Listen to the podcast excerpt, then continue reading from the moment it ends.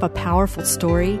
I'm Mary DeMuth, and in this podcast, I share stories of everyday people who remind you that you're not alone as you untangle your own story. Because of the outrageous generosity of God, I believe you can experience a joyful restory moment right now. Remember, the old is gone, the new awaits. The Restory Show starts now. The Restory Show, Season 3, Episode 3. Today's podcast is brought to you by BookLaunchMentor.com. If you've ever dreamed of writing and actually publishing your story, you will find all the mentoring you'll need to fulfill that book launching dream. So today, before we get into the show, I'd like to highlight the iTunes review of the week. Today's is by someone named A Discerning Listener. And the discerning listener writes, Nothing inspires in the way that real life stories do. Mary chooses real people to tell how God rewrites stories of darkness into stories of light. Each story shares deeply personal experiences of very real trials and searching for God's hand in the midst of it. Each will inspire you and make you very, very grateful. It would be so awesome if you could share about the Restory Show with your friends. You can do this by reviewing it on iTunes or Stitcher or some of the other platforms or you can just share it with a friend. That would really be great. The more uh, you review it, the more you share about it, the more audience we will reach with the life changing message of people's stories. So also, if you'd like to be on the Restory show, click the recording icon on marydemuth.com to share your own two minute story. Now today I am welcoming my friend Thomas Umstattd to the Restory show and he has a very interesting story about courtship and dating and what he learned throughout his uh, 20s about courtship and dating. And this is his story and it inspired a blog post and it also inspired a book. And so he's one of my dearest friends and he's a great thinker and does not take things lightly. So he really works through what he thinks. So I think you're going to appreciate his story today. So without further ado, here is Thomas Umstattd. Hey everyone, it's Mary from the Restory Show, and I'm really excited to have one of my very best friends on the podcast today. It is Thomas Umstattd, and uh, he and I have known each other. I don't even know how long, several years. We, I think we probably met at a writers conference, and we also are in a mastermind group, which we just happened to have a mastermind retreat last weekend. So I am well aware of all of Thomas's issues now. just kidding. You don't have to air your dirty laundry. So Thomas, thanks so much for coming on the show today. Thanks for having me. Awesome. So, um, why don't you tell the listeners a little bit about yourself, like how you were raised, what you did, going to college, and bring us up to speed where you are now, and then we'll get into your story. Okay. So, I grew up uh, homeschooled. Uh, I was homeschooled uh, from first grade through uh, high school. Uh, in the very early days of homeschooling, when we were still afraid that we'd get taken away by the police or by the mailman or the garbage truck or basically any government official who might see you not in school might call the cops on you. And uh, so we had the curtains drawn in the early years, and uh, it was quite quite the adventure. yeah, but it worked out, and I went to University of Mary Hardin Baylor, and I, I graduated from there with a degree in business and. Uh, started a company while in school. My first business, I started not out of my dorm, but out of my college room that I was in. And it survived for about 12 months. and then I started a second business from the ashes of that first business and with the lessons learned uh, from the first business. And uh, that company uh, has pivoted a few times, but it still runs and um, it, it still exists uh, all these years later. So that's kind of the short version of, of my story. Uh, God got a hold of me uh, when I was um, four or five years old for the first time, and then kind of at various points throughout my life, it's kind of recaptured my heart. Happened again when I was 11, 12. I got baptized, and again, right as I was graduating high school, I got all on fire for sharing the gospel. And uh, my crazy college years were spent on the street passing out tracts to complete strangers, sharing the gospel. Uh, so that was my radical rebelliousness in college. Yeah, there is a secret video out there somewhere that I have actually seen um, of Thomas in college. So I should probably put that link up. I thought you promised no dirty laundry on this show. Oh, but it's so funny. So, okay. So you were, you grew up as a homeschooled kid, but as I've gotten to know your family over the years, also, I would like to point out that it wasn't like a regime-ish homeschooling uh, experience. Like it, it, wasn't maybe how some people might see it. So kind of give us a little view, a, a, little snapshot of what it was like to be homeschooled and what your parents learned along the way. Yeah, so a lot of people, when they think of homeschooling, they think of what they see on TV. And the kinds of families that are on TV for homeschooling are the kinds of families who are unusual enough to be interesting for TV. So a normal, boring homeschool family is not what you get to see. And uh, often, since people only see the kind of weird families because they're the ones interesting enough for TV, you it, it's easy to get kind of a reality show view of homeschooling that all of the families are like that. And in reality, most homeschooling families are mostly normal most of the time, or at least they're no more weird than any other normal kind of family in a public school. And so now, that said, there are various like homeschool teachers that some of them have very cult followings or have had cult followings uh, in the past, and um, their followers would be, I guess, the more unusual kind of homeschooler. So, uh, I don't necessarily want to name any names, but some of them are very controlling and very conservative and would prescribe what kinds of foods you could eat, what kinds of clothes you could wear, you know, what you could do for fun, what kind of music you could listen to. That was the thing that was very tightly controlled. Uh, so me listening to, I remember the first time I heard a DC Talk song, uh, I wasn't allowed to listen to that kind of music, but I, I, was at a sleepover and a friend sang it to me, sang Jesus Freak uh, or for everybody. The, and we're like, oh my gosh, that's the most cool song. it's so edgy and rebellious. um, so I eventually uh, got my hands on a cassette tape with uh, Jesus Freak on it. And I was like, this is amazing. So yes, I'm that old. Cassette tapes were quite the rage when I was when I was young.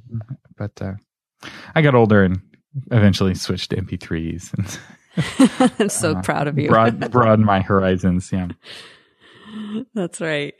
So the subject of what I know you want to talk about today is a difficult issue and you've kind of suffered through it, um, both as a someone in the courtship movement and then someone outside it as an outlier, so to speak. So tell us a little bit about your story in moving from courtship to dating and kind of all the things that go along with that. Yeah. So I, as a good homeschooler, believed in uh, courtship. You know, I read all of the books, like Kissed Dating Goodbye, When God Writes Your Love Story, Boy Meets Girl. There was a you know a whole collection of books, maybe half a dozen different books that advocated this thing called courtship, which wasn't really a thing. It was a it was a bunch of not things. so instead of being what a not system, to do yeah, of what to do. It was a bunch of rules of what not to do. And you kind of had to figure out what was left kind of in between all the rules of, of what not to do. And I was a huge advocate of it. I preached it. I ran a website, Practical Courtship, that advocated for courtship and uh, was very optimistic about this new way that would help people get married and not get divorced. And uh, thought we would change the world. And uh, every year would go by, and I would wait for my friends in the courtship movement to get married, and I would wait to get married myself, and no one was getting married. then a few people started getting married, and then they some of them got divorced right away. And we are like, this is not the deal. The whole idea is that we go through this very difficult process and at the end you know we were guaranteed a lifelong happy marriage that's why you you know checked all of the boxes and um, i was like we can fix this and so i started the website, trying to, you know, make sure that people were doing courtship in a practical way. And then I uh, had the opportunity to, to try it myself. so uh, I was interested in a young woman in our uh, community, and I'd call her up on the phone. We would talk about school. And eventually I called her up, and I didn't have a reason. I just called her up because I wanted to talk to her. And she's like, Sorry, but uh, my dad doesn't uh, let me I have a guy give me special attention without talking to him first was the the phrase that she used. And so by calling her up without a topic, without an excuse, I was giving her special attention. So she's like, "You need to talk to my dad before we can talk more." And so I was like, "All right, you know, I believed in courtship." So called up her dad and we scheduled a lunch meeting and um, he gave me some homework. He wanted to bring uh, like financial statements and like my life plan and some goals and Oh my gosh. Uh, Are you serious? I'm, I'm actually serious. Um, some, sometimes the dads want to see a tax return. He thankfully didn't want to look at my tax return, but he did oh want to, um, he wanted, you know, he, uh, and I think he may have also had me bring my resume. so I don't remember all of the documents uh, that I had to bring, but it was I, I, had to prepare this like set of documents, like I was applying for a loan to buy a house or something. And so I, you know, I, I dutifully prepared all the documents. I had a second date with the dad to go over my documents, and he's like, "All right, I give you permission to court my daughter." And there was very much an understanding that this was for the purpose of marriage, because that was one of the fundamental el- uh, elements of courtship is that it's for the purpose of marriage. Uh, so there was a big rebellion against what was thought of as casual dating, uh, which is, um, you know, and casual sex that went along with that. And so the solution was seen as making it for the purpose of marriage. Well, the challenge there, though, was that we did not know each other. it's like up to this point, we've only had you know phone calls that were about school related topics, and the one call that was just for you know grins. And now I, we're in a relationship where I have you know committed to marry her to a certain degree, and mm. I wasn't sure I wanted to marry her. I didn't know her, and as we were going, the um, her father and her to a lesser degree were very unsettled by the fact that I wasn't sure that I wanted to marry her. But like, but you agreed to be in this courtship. It's for the purpose of marriage, and I'm like, but I don't know her. and so, um, what I was realize it didn't take. I didn't realize this at the time, but what I was experiencing was a fundamental problem with courtship as a whole, and that is that having a couple that has not spent any time with each other one on one and has only interacted in groups uh, enter into a relationship for the purpose of marriage, generally that just doesn't happen because the couple's not ready to make that level of commitment without knowing each other. And when it does happen, like with what happened with me, it often doesn't end well. And so that's kind of where we get to the dark side of the story. So we started having trouble as a relationship. This was kind of on and off. And one of the things that kind of was presented is like the way to fix this is that you're just not committed enough. They they're not convinced that you're committed to the relationship. And I really did like this girl, and so I finally I scheduled a meeting with her dad to ask for his permission to marry her. And I had been having dates with him on about a monthly basis. Uh, How fun! did you go out to yeah. ice cream? Uh, we typically went out to lunch uh, or dinner, and he paid. That was one nice thing. So, he, so that's good. I didn't have to pay for those dates. He was the man in that relationship. um, and, but I, I, paid for the dates with her. And uh, so anyway, we're out to dinner, and he then spends you know two hours telling me everything he doesn't like about me, which totally. So I'm there, you know, with my heart in my hands, and he's criticizing and ridiculing every aspect of my life, uh, including, you know, the fact that my business was failing. So that business I talked about earlier, you know, the first one that failed was going through its breaking up phase. And, you know, he didn't like the fact that I wasn't, you know, financially stable, you know, despite the fact that the business was, had been run debt free and I was debt free and, know, I still had, you know, ca- cash in the bank and, you know, sometimes businesses don't work out, but I was still employed and I had already started the next business. But anyway, um, none of that mattered. And so he, and then he, you know, criticized my character and, and my, I think he went after my personality. And anyway, I just every aspect. Yeah. There, I didn't, and, and my, my denomination, he didn't like my denomination and didn't like my translation of the Bible. And anyway, I felt oh about two inches, inches tall uh, at the end of this. And at the time, it was the it was the most difficult, like painful two hour conversation I've ever had. But then at the end, he's like, "But I'll ask her anyway to let oh. to see what she says." So my proposal to her ended up coming through her dad, and as she explained oh to me later gosh. on the phone, no woman wants to be proposed to by her dad. And um, so anyway, I got the wonderful experience of being rejected by both the girl and her dad. for mar- for marriage, and um, yeah, it was it was really tough, and uh, I I didn't know what to do with myself because I had kind of brought bought into this version of the prosperity gospel. Uh, so, the traditional prosperity gospel says, if you're a good Christian, God will bless you with health and wealth, and if you have enough faith, you know the gates of heaven will fall on you and you'll be healthy and wealthy. And I didn't believe in that, you know, because I'm like, there's lots of heroes of the faith who go through times of poverty. You know, even Paul was poor from time to time and he had tons of faith. But I had hadn't realized, but I had bought into a different version of the prosperity gospel, which is if you're a good Christian, God will give you a happy marriage and a happy family. And it was like a relational prosperity gospel. And if you check the boxes and you re- wear the right clothes and listen to the right music, uh, God will bless you with a happy family. And the reality is, is that that's not the case. Um, it, it's not that way. God's not a slot machine. And in fact, Jesus promises just the opposite. He says, you know, do you think I've come to bring peace? I've come to bring the sword and, you know, fathers will be turned against daughters and, I don't know, there's a whole list of like relationships that get broken up. And that's what we see. We see, you know, family members turning their other family members into the authorities to be, you know, imprisoned in that early church.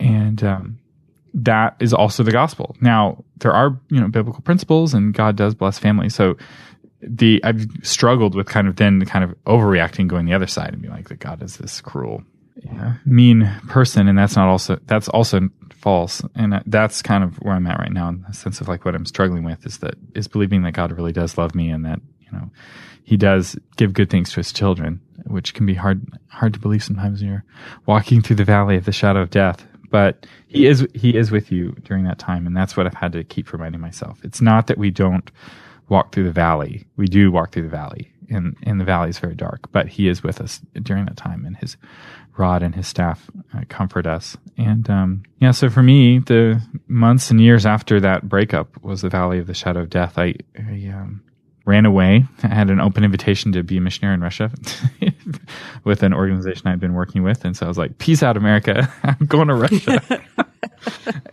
and um, I, I worked in Russia with a charity that worked with orphans for a month, and then I uh, worked in Scotland for a week and a half, building websites for some churches there, and then I went to this writers conference in California. Uh, where there was this speaker named Mary DeMuth that was doing a, a session, that, which I literally I flew to that conference from Scotland, so I had super Did jet lag. Really? Oh Yeah. my gosh! and uh, there was a, a a night owl track that you could give at that conference. This is Mount Hermon that anybody could submit for, and so I submitted to do a night owl on social media because that's what I've been teaching on in Scotland and doing some in Russia. And I had standing room only in my night owl track, and they invited me to come back as a speaker. So my very first time at the conference, I ended up being invited to be a speaker the next year, and that kind of helped establish my business of working with authors. And so I kind of left romance and relationships aside for a good five years and just worked with authors, building websites and doing marketing and speaking at conferences. Because once people saw I'd spoken at Mount Hermon, I got invitations to speak at other conferences around the country. And um, yeah, but but you know, this whole time I hadn't really given up on courtship. I just felt that it hadn't worked for me. That I I was a bad Christian. That's why it hadn't worked out. And I started meeting other young men who'd had similar stories. Some who had almost the exact same story that I had, and they were just crushed. They they their whole lives had been kind of derailed uh, because of their experiences with courtship. And I was like, something's something's wrong here. This seems to be a problem that is bigger than me. And a lot of people had been hesitant to share their stories. And my family is somewhat well known in our area as homeschooling because we had been doing it for so long. And so a lot of people knew about my courtship. There was no hiding that. And so Oh, I, I guess young men ouch! felt Oh yeah. So yeah, but also there was the fishbowl element of people even in neighboring towns were talking about our courtship and anyway, so that was great fun. But the benefit, I guess, of that was that young men felt that they could come and talk to me because they knew that uh, they had had similar stories. And so finally, I'm like, there's something wrong here. And I remember thinking back to when I'd first gotten those books, the you know the dating books, the Christian courtship dating books, the I Kiss Dating Goodbye and God Writes Your Love Story, and the one group of people that were never fans of the fact that I wasn't dating in high school were my grandparents. my grandmother kept saying, "How do you know who you're going to want to marry if you don't go on dates?" And, and at the time, I'd been like, "What does she know? She was public schooled." but as I got older, I'm like. May- Maybe my you grandmother. dissed your grandma. I did. Well, she was. She wasn't homeschooled. What does she know? Um, yeah, the pride of youth. And so finally, I was the point. And my grandmother, you know, in this time, my grandfather had passed away about ten years ago, and my grandmother was going on two and three dates a week with different guys. More dates. Go, than- grandma. and so in my community of young women who are, you know, young, attractive women, you know, in their twenties, there would be maybe zero dates in a week. And at that same time, my, you know, 75 year old grandmother would be on two or three dates. And so I'm like, there's something going on here. so I took her out to dinner and I was like, so why were you against courtship? And also I started asking her all these questions about what she did and what her generation did. Because her generation, they got married really young. She was, I think, 19, 18, 19 when she got married. And she was married, you know, until my grandfather died 50 plus years later. And so whatever they were doing was working. And whatever my parents' generation had done hadn't worked as well. And what my generation was doing just was a total disaster. It wasn't working for anyone, both on the courtship side and on the modern dating side. There was not a lot of happy relationships. There was a lot of broken hearts and a lot of um, crushed spirits. And so she started to explain to me what I came to define as traditional dating. And she talked about how she would go on dates in middle school, which just was like, I was like, I remember asking her three different times, and she's like, "Well, we called it junior high back then." but she was going on dates. She's 14 years old, and she's going on dates with you know one Bob. And the rule was that she couldn't go on um, a date with the same guy twice in a row. So she wasn't allowed in middle school to go steady. She, she couldn't have a steady beau. So if she wanted to go to, she went to ice cream with Bob on Tuesday, and she wanted to go to the dance with Bob on Saturday. She'd have to go out with Bill sometime in between that time. And that just seemed so weird. So after that first meeting with her, I just went home and I was like, that is crazy sauce. But as I started to think about it, I realized that there's actually a lot of wisdom in that because by keeping the relationship from being exclusive, the commitment was much lo- lower and the intensity was much lower and the expectation of a physical relationship was non-existent. As she said, the guys wouldn't even want to kiss you because they they didn't. There was no expectation that that they would be able to be kissed because they weren't steady. They weren't going steady. And so she went out with a lot of different guys, and you know she went out with a couple of Bobs and some Bills, and she found the Bob that she wanted to marry, a guy by the name of Bob Umstattd, who's my grandfather, and you know, they got married. they were really young, uh, but they got married and they were very happily married. And um, the other rule that her father had for her was that she couldn't stay out too late. So don't go steady too soon and don't stay out too late. And I was like, man, this is what if we did this today? Would this work? And so I wanted to kind of experiment and try it out but I didn't feel like I could because I was Mr. Courtship. I wasn't just the guy who'd gone through the courtship. I, had, I, was the guy who wrote the blog, Courtship in Crisis. And so I was like, I can't, in good faith, you know, experiment with this because in the courtship world, when a guy asks a girl out on a date, it's for the purpose of marriage because that wow. is the rules. It's for the purpose of marriage, which means, hey, would you like to get coffee? Is would you like to get coffee, comma, for the purpose of marriage, which means coffee now and then marriage later and then sex after that, which is even more intense than the secular version of modern dating, which is coffee now, sex later.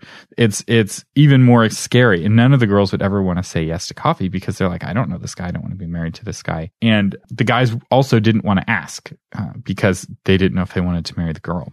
So I felt like I had to come out of the closet, so to speak, that I was no longer Mr. Courtship. And I had spent, as I, as I was talking with my grandmother, I, I started to share what I was learning with my friends and this kind of verbal blog post started to emerge. And then eventually I was like, I need to write this and kind of post it to my blog and officially state I no longer believe in courtship. And so I worked and worked on this blog post and of the, you know, young courtship minded people that were in my community, a bunch of them looked it over and gave feedback, and some older folks gave feedback. And so I ended up having a blog post that was edited by like a dozen or more people because uh, I, I wrote it while I was at these um, events that had lots of homeschoolers at them. So anyway, I launched the blog post, and my hope was that it would reach five or 10,000 people and I'd be able to reach my community so that I could then ask girls out on dates. So I launched it and on the first, I launched it at like four o'clock in the afternoon. And by the end of the day, we'd already gotten like four or 5,000 views.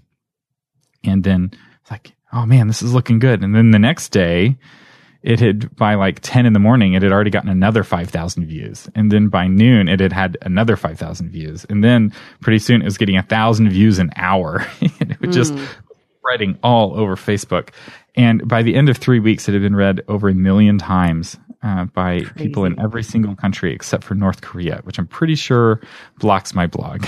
I also comment on you know religion and politics and things that are not popular in North Korea. Uh, but yeah, I had views in you know Iran and China, South Korea, and all over Europe and all over the United States, and comments, hundreds and then thousands of comments poured in on the blog uh, from all over the world of people sharing their stories. And, uh, you know, I wrote a follow up blog post that helped clarify some things, you know, questions and answers. It was a little bit more practical, and more and more questions started pouring in. And a Catholic priest actually encouraged me to write a blog post about it or sorry, a book about it. And then another pastor in the comments recommended that I write a book on it because they were seeing similar issues. And I was just like, oh, I don't want to write a book on this because I'd helped this lady, Mary DeMuth, crowdfund a book uh, a year before. uh, and I knew what, what was, was, like. yeah, yeah, I knew it was involved, and I knew how expensive you know self publishing a book can be, and I didn't want to go the traditional path because I felt like the iron was hot. Right, this blog post was viral right now, but if I waited two years to go through the traditional publishing process, by the time the book came out, the window would be lost. And so the other thing is I started going on dates because suddenly I was able to ask girls out on dates. and there was, you know, as long as they'd read the blog post, it was very clear where I stood. And, uh, we were started to bring in the, uh, the old language of going steady and going on dates and that sort of thing and the difference between dating and going steady. And, uh, yeah, so eventually I, I was like, okay, people, if you want a book, you're going to have to make it happen. Uh, so I put the book on Kickstarter and, the community around the blog rallied around and raised $10,000 to publish the book and pre-ordered copies all over. And anyway, so then I went into my cave and worked on writing a book because, you know, I totally knew how to write a book. had to figure that out. Um, it was hopefully some of those uh, writers conferences rubbed off on you a little bit. Yeah. So I had an, a wonderful advantage of the fact that I had been doing marketing for writers for the last year and a half or five years. And I had lots of writer friends that were giving me advice and encouragement along the way. And so I wrote the book and it released and it got quite a bit of controversy, although not nearly as much controversy as the blog post did. The blog post was rough. I lost a lot of friends just wouldn't talk to me after that. Like the ones who didn't buy into what I was advocating for. Some of them sent me very hurtful messages. Some of them didn't send me messages at all. Some of them, some of my very close friends in college still to this day don't talk to me. and um, people in our community there was some there was one mom in particular who was ranting about me daily by name on Facebook and she was friends with all of my parents' friends. And so my mom was reading Facebook and just crying because they're, you know, saying this guy should have a millstone tied around his neck and just, you know, calling into question my my salvation and just being very mean and hurtful. And um there were rebuttal blog posts that popped up all over the internet. So my blog post title was "Why Courtship is Fundamentally Flawed," and this one lady did a "Why Courtship is Not Fundamentally Flawed," part one of seven. oh, jeez. and it was just a whole torrent of posts rebutting me. And what was interesting was that the courtship community was so um, powerful that they were really unwilling. Uh, a lot of my my allies were unwilling to poke their heads up and and support me. So I had a lot of author friends who you know were influential in the homeschool community, and they kind of quietly came to me and they're like, "We agree with you, but we can't say anything because we're afraid of retaliation from the from the powers that be." And so for a long time, I was kind of standing by myself. Um, you know, me and these million people who read the post and were sharing it on Facebook. so, yes. Uh, I may not have had the leaders on my side, but during that time, a lot of the leaders who opposed me were taken out of the discussion for various reasons. Um, mm-hmm. And there were, you know, some uh, scandals and some things I won't go into. But uh, one of the um, challenges with courtship is that it, it, tends to encourage a very patriarchal system where men are in complete control. And the problem with that or a problem with that is that power corrupts and absolute power corrupts absolutely. And so when you give someone that much power, it tends to corrupt them, especially when you're giving them that much sexual power. And so there's some, uh, as it turns out, and I didn't know this at the time, but a lot of sexual dysfunction and sexual abuse in the courtship community um, that I had no idea about. And um, in some communities around the country, you've got these men who are advocating courtship basically to just groom their prey, to kind of keep them from getting married, because it's kind of this perfect system to keep young people single, because it gives them just enough hope to not abandon the system, but not enough uh, help to actually, and not enough social norms to actually get married. So anyway, I didn't have to really confront any of those people. Those people were brought low uh, in the same season, and um, some of them anyway. And uh, so I, you know, people kind of kept attacking my my blog, and I started kind of continuing blogging the book. So some of the chapters of the book I posted as, or at least rough drafts of them, I posted as blog posts, and worked really hard on the book coming out, and found new friends, which was yeah.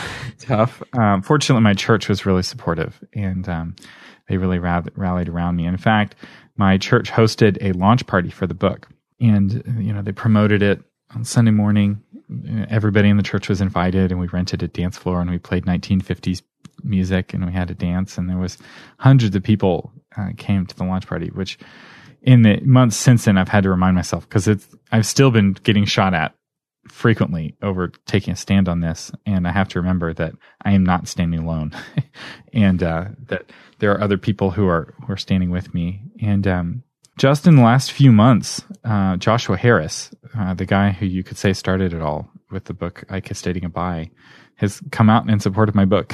um, and he's rethinking a lot of what he advocated and what was done with his book. So a lot of people don't actually remember his book. They remember all of the teaching around his book.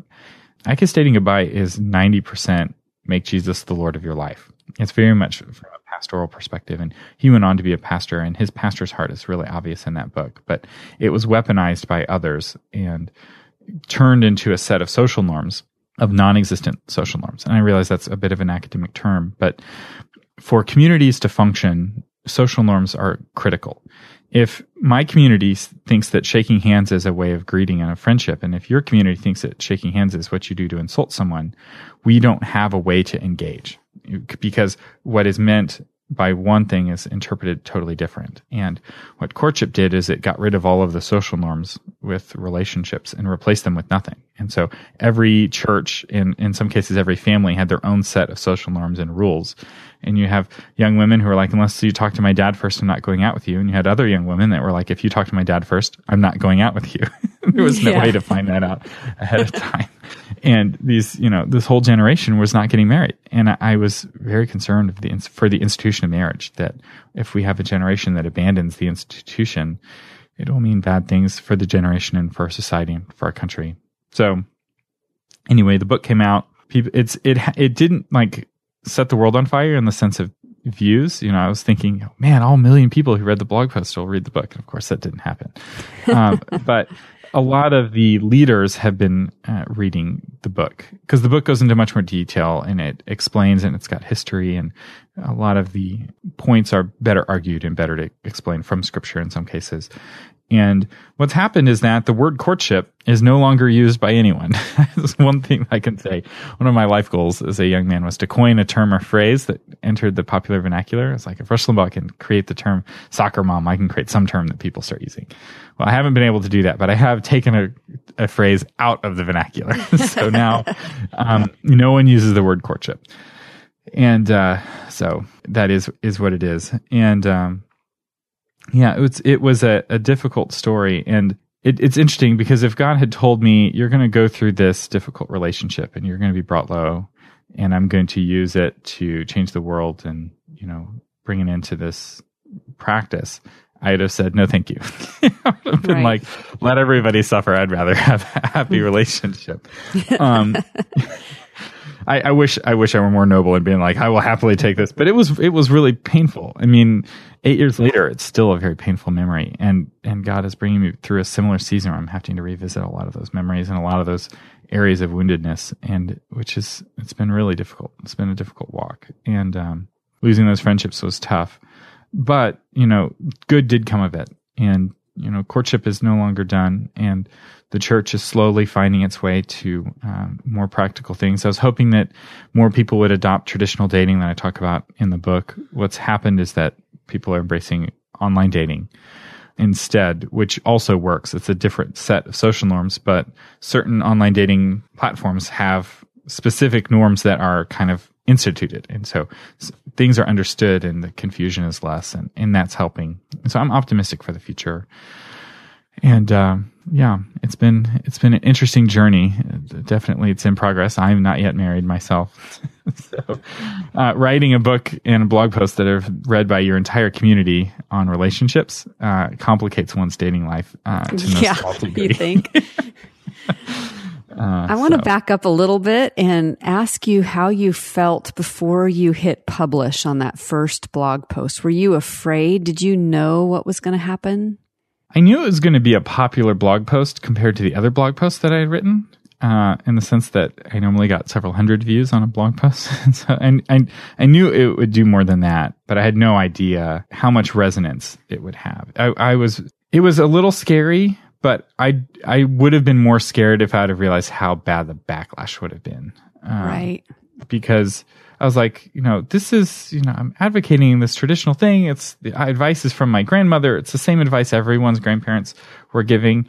And what was fascinating is that in the feedback, I could almost, with knowing someone's age, I could almost guarantee, I could predict with a, say, 80% degree of certainty their response. So baby boomers, people in their 50s and young 60s, they were very hostile to it. Uh, people in Generation X, well, they were they were some of them hostile to it. Gen, Xers were often even more hostile to it, but millennials, people in their twenties who'd experienced it, were incredibly embracing, and mm. people over sixty five were incredibly embracing. Interesting. a lot of older people who are in their seventies and eighties, and they're like, "How is this controversial? This is exactly what we did. It worked just fine." and they'd share their stories. And what really what happened was the baby boomers rebelled against their parents and they shattered those social norms. And even the Christian baby boomers rebelled against their parents. They're like, oh, my parents aren't very good Christians, so I'm not going to listen to them. And I think there was some consequences from that because as a society, as a culture, we had developed a certain way of getting people married and we threw that out and we didn't replace it with something else that worked just as well. My my other question is from an, the like a 20 to 26 year old girl, um, and I've discipled people in this in this realm, and so the the problem with with what they're finding is that they don't know what to do. They're not a boy, so they and a lot of them are hesitant to ask a guy out. And so, what is someone who's like a 20 something girl to do in this kind of wild west of dating. Like she doesn't want to be modern dating of promiscuity and just run from relationship to relationship, but she also doesn't necessarily have the permission from the Christian community to ask somebody out. So what is, does she just sit at home and hang out? What has, how does that work? Yeah, sitting at home hoping to fall in love with a pizza delivery guy is not a good plan. and that much pizza eventually will make it even harder to find a husband. That's right. Exactly. Um, so the first thing I would do is give a copy of the book Courtship in Crisis to uh, her pastor because what I found is that church to church, the relational culture is either very sick and broken or it's more healthy. And I've been a part of churches where it's completely broken. And the guys aren't asking the girls out. And, and I was a part of one church where the guys and the girls didn't even really like each other. It was just a totally broken courtship culture. And by this, I'm talking about kind of the abstract term courtship, not the specific method. And, um, it, it's fixable. It, it's, you know, the singles group, the young adults pastor, the high school pastor with, with good teaching on this and a kind of a set of here's how we do it in this church of so- social norms of like, here's how you ask girls say yes to the first date. uh, it's not a, an invitation to marriage. Just basic things like that. If that is communicated from the pulpit where everyone can hear it, it can make a huge stride into fixing that culture as far as that specific church goes. Um, now, if the young girl's going to a church with, uh, you know, very few young men, uh, one thing I would do is find a different church. Uh, my parents have the saying, uh, it's like, if you want to see a train, you need to live by a train track. Which is an old saying from some old cu- culture, I'm sure. But uh, it's because it would now be cars or planes or drones. drones, yeah. If you want to see a drone, hang out in the drone zone. There's a more modern version of that metaphor, I'm sure. But you know, your community doesn't. If it's not, if you're fishing in a pond that doesn't have any fish in it, you need to go to a different pond. And this makes people. This advice makes some people uncomfortable. They're like, no, you should just stay at your church and you're like, well, okay, so if you're going to stay at your church, you need to have some other way of meeting people. And that may be sites like eHarmony, which is really good at kind of creating a set of social norms and a specific process and path that you go through. And just making a point to be in the community of singles. So generally speaking, singles spend time with each other and families spend time with each other. And one of the things I've noticed in the homeschool world and in the courtship community is that you have a lot of young women who are encouraged to never leave the house. And so they don't really spend time developing marketable skills. And so they're basically stuck being nannies. And the downside of being a nanny, it can make good money, but you're in the world of couples and of married couples. And there's not a lot of single men in your orbit and that can be um, very frustrating because you're kind of stuck with these kids and it's all of the responsibility of being a mother without any of the benefits of being a wife. and it can be, um, it, it can lead to a dark path later in the 20s and in the 30s because what happens, what I see is that these young women eventually get really desperate and they start making poor decisions um, later on. And the, the easiest things are to try to make a change in the in the culture of your church by just passing out copies of the book or sending people to the blog post. The problem with the blog post though is that it doesn't really lay out an alternative and this is one kind of frustration I have uh, is that the blog post did a really good job of explaining why courtship was flawed, but it, it I didn't spend a lot of time like laying out something else, and that's what the book did. But for people who only read the blog, they haven't figured out what to do now, and uh, that that can be a bit unfortunate. Uh, so those are the first two things uh, that I'd recommend, and there there are other things to try, but online dating tends to work. Uh, you know, it's where I think one out of three couples now that get married met online. Uh, so it's very very common. And um, meeting at work is one of the other top ones, and meeting at bar and meet, bars and meeting at schools, and then meeting at church. Those are the top five or six, however many I just listed. And so if you if you're not wanting to meet somebody in a bar because you're like I don't want that kind of person, that's out. And if you're not in college anymore, that's out. And so you basically you have church and you have work and you have online. Those are the only three. And so you have to find one of those that are going to work because blind dates don't really happen anymore. Again, you can't do a blind date in a courtship because courtship culture because the date means it's for the purpose of married marriage. So no one wants should, to make, you should get married. Yeah, no one wants to make that exactly. No one wants to make that introduction, and no one wants to go on that date because it's super awkward. And um, another challenge is that since my generation didn't go on dates in high school, and this is a particular challenge for the young men, they never got good at it they never had an opportunity to practice. And there's this idea that they'll just be ready to do it for real for marriage on their very first time out. And wooing a woman is a difficult process. It takes confidence and it takes understanding of how women are different. And it's not something that most men are born able to do, uh, or maybe any men are born able to do. And I think it's an unfair expectation to say this guy who's never been on any dates has to be as romantic as this guy I saw in a movie or this guy I read in a book uh, when in reality he's you know desperately insecure and doesn't know what he's doing and doesn't know if he likes the girl or not. Uh, he thinks he does, but he's also really scared, and it makes him awkward. And the girl is awkward. Everyone is awkward. It's it it's it's become a very painful process. And man, when my grandmother tells stories of her dating these guys, she does it with a twinkle in her eye. These are fond memories for her. She enjoyed that process. And I will say on behalf of millennials, that is such a foreign idea. The experience of dating and being single is like the worst. And you know, there's if you're not careful, you get stuck in the friend zone, which is a whole concept we haven't talked about, which is where you just hang out in groups and they, you're just seen as a sister, uh, like a platonic sister, and there's no way to get seen as something other than that. And it, it, it's just not fun. And it used to be fun, and it can be fun. And it being fun isn't a bad thing. There's nothing wrong with it being fun. You can honor God in your relationship, and it be romantic and fun. Those aren't mutually exclusive. And I think if, as we bring that fun back, it will get better. And I will say that I've seen, at least in my community in Austin, uh, the courtship community, changes have happened. And a lot more people are getting married now. I think I've shamed everyone a little bit in the fact that, you know, staying single is not a good thing. And there's no season of singleness in the Bible. You can't make that argument. You're either called to singleness or you're called to get married. And uh, if you're called to get married, then you need to get married. Well, um, one of the questions I asked is what kind of advice you would give to someone in your in that situation, and you've answered it really well. So I'm going to end with how, in the last year, so 365 days, has God restoried you or given you a new story? So when I mentioned at the beginning about the valley of the shadow of death, uh, that's been the biggest thing. I've come to fear the valley of the shadow of death, and and I wanted to avoid it. And uh, earlier this year, right before I started all this again in a sense of relationships, I was terrified. And um, there was a sermon at my church about Psalm 23, which used to be like the world's most cliched psalm. and it was mm-hmm. quoted all the time. And then it went away, it got replaced by other cliched verses that are quoted now. And um, I hadn't heard it in years. And I heard it again. It was almost like I'd heard it for the first time about you know, lo, through I walk through the valley of the shadow of death, thou art with me. Your rod and your staff, they guide me. Uh, you lay a table before me in the presence of my enemies. You anoint my head with oil. And, um, you know, those, that idea of God being with you through the dark places, in that you know, right now, because of things that we can't control, you know, one person can't change culture. You know, you have to have at least two to make a relationship mm-hmm. happen. It's the valley of the shadow of death out there. And, um, at least for some people, some of the time.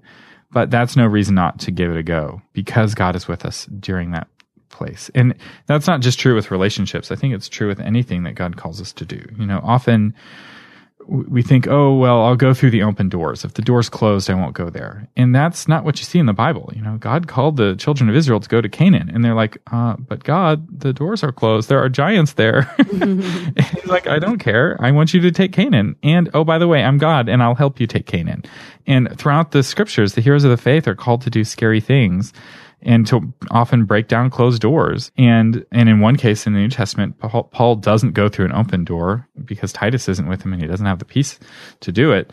it but the, what's more important than what the world says about whether the world is opening a door for you is what's God calling you to do. And if He's calling you to do something, He's going to be there with you, guiding you and correcting you. And um, that's been how my story has been I, I don't know, has been restored because I have to keep getting reminded because it's yes. been, it's been very difficult in some ways. And, um, you know, I have to just remind myself that, that Christ is with me and he's in me.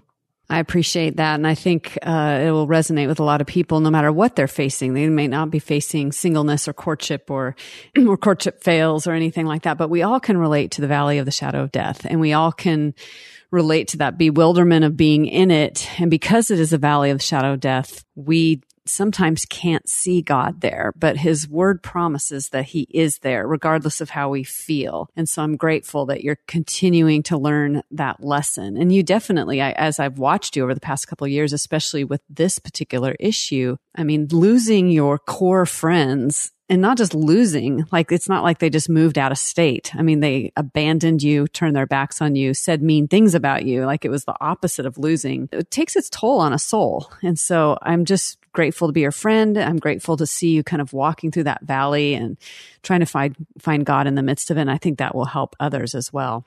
Yeah, and I do really do have appreciated your friendship. For those of you listening, Mary DeMuth is the one person who endorsed the book.